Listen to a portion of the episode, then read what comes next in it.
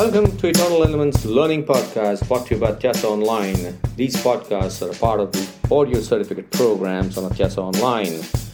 You're free to take these podcasts on your desired portal also, should you only wish to learn on the go.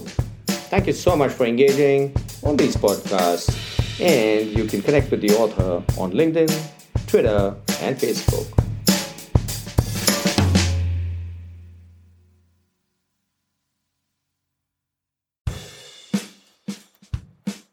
Hi, this is Niket Karajagi from Eternal Elements, brought to you by Tyasa Online. We're talking about corporate governance. In my last podcast, I started off with the concept of corporate governance, where I said that these are the best management practices compliance of law in letter and spirit, distribution of wealth, and social responsibility for sustainable development of all the stakeholders. So, when we're talking about corporate governance, we're talking about a balanced approach towards all our stakeholders which is people, planet, and of course, we're also interested in the business economics, so we're also dealing with profit. So, while we do talk about corporate governance, we start off the conversation with ethics because corporate governance and ethics are absolutely correlated. Without ethics, there can be no corporate governance. Ethics in the way we do business, ethics in our compliances, ethics in our actions, possibly ethics in everything that we talk about is an essence of corporate governance. Ethics comes from the Greek word ethos, which are standards, ideals, beliefs, character that is something which is talking about a community or people. And ethics are primarily moral principles. It's all about rights and wrongs. While ethics is about the individuality that we tend to practice, business ethics is the applied ethics it deals with the norms related to how companies need to operate. It's about how the application of ethics actually happens real time when it comes to business. There are various theories pertaining to ethics, and I think in this podcast it makes sense to talk about all those theories of ethics. Well, ultimately, they lead to the same thing. But obviously, intellectuals, philosophers have had different orientation and different thoughts and conversations about ethics.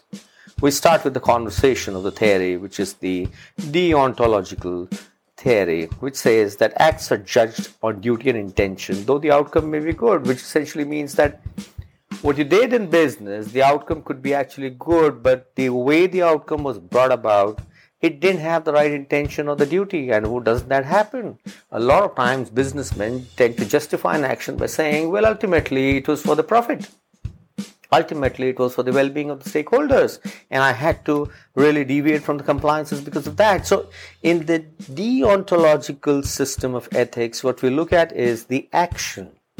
And if the action is not correct if the action is not morally good at that point in time it fails the test because in the deontological theory we talk about the hypothetical aspect which is conditional that means uh, you know there are there is an imperative an action that i took and it was conditional in nature.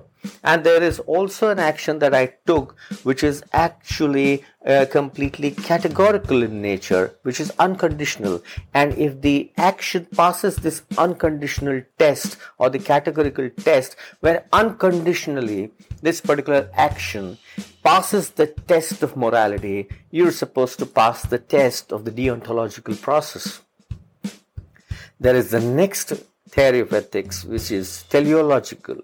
It says that ultimately telos is all about purpose. It says that as long as the end result is great, uh, it is justified. So while in the earlier one, the deontological one, we talked about the process where actions have to pass the test of unconditionality, in teleological, we're saying that as long as the person is dealing with the situation and the purpose is correct, it's fine. The third aspect is the utilitarian approach, something that I like. It's the greatest good for all and for the greatest number of people. That means every action that I'm taking in my corporate life, if it is meant for the greatest good of all and for the greatest numbers, I think it's fantastic. So, utilitarian approach is more balanced in its own way, but that's my thought. Uh, people's thought can vary. It provides utility to the greatest numbers in terms of happiness and satisfaction. It focuses on behaviors and results and not on the means. the sum total of the utilities produced by one act must be greater than the other acts. That means when we are practicing utilitarian approach, the utility generated by your action has to be better than any other action or choice available.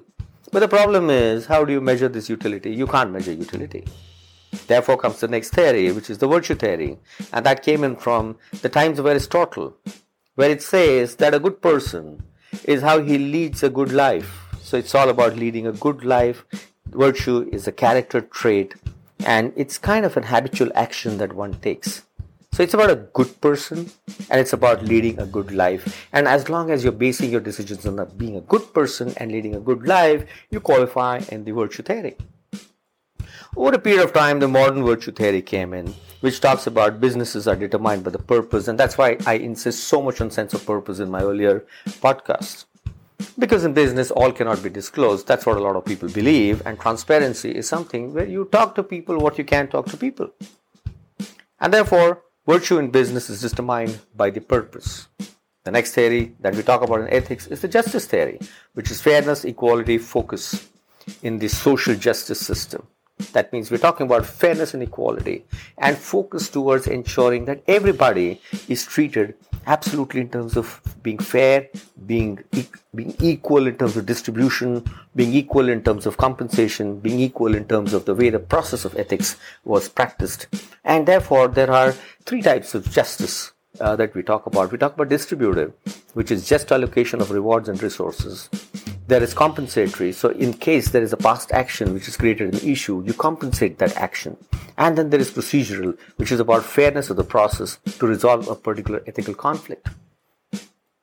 There is theory of egoism, and theory of egoism is more based on your own conscience. Ego means I. It's about your own welfare. It's all about your own self-interest. It deals with the highest cause and effect theory, where it says you don't indulge in practices and habits which could harm you and obviously, since we live in a world of cause and effect, any unethical action is ultimately going to boomerang and cause you uh, trouble for sure. Then comes the theory of relativism, where it is said that there is no absolute truth. It depends on the community, it depends on the society we live in. And uh, uh, what it means is that since there is no absolute truth and everything is related to a frame of reference, you might decide the society that you live in uh, based on that you may decide what's correct and what's not correct what's moral what's not moral. Well bottom line we talked about theories of ethics. But in business i have noticed as an entrepreneur every time you act if your conscience is active if your conscience is talking to you you know whether things that you're doing are they right or they're not right. But i definitely go by one practice of ethics in my life. If something is causing internal conflict in me when I'm acting, and I'm listening to that little voice inside me, which is the voice of the conscience, I get to know what I'm doing is right or not right, whether it's moral or not moral. Because ultimately, there is a compass within all of us which tells us, are we doing the right things? So, if you want to get into the story of corporate governance, if you want to create an organization which is very high in terms of the standards of corporate governance, the first thing you've got to do is stick to ethics. Is it difficult to do business with ethics? Well, it's up to you. I have found doing business with ethics definitely demands a lot more effort. Maybe the outcomes are a little more extended in terms of the returns that they create for you, but it's worth it because you sleep well. Thank you very much. This is Niket Karajagi Signing off from Eternal Elements brought to you by Tyasa Online. We're talking about corporate governance in this season, and I'm going to take you into a little more depth of details on the practice of ethics in uh, business. Thank you so much. I'll see you in the next podcast.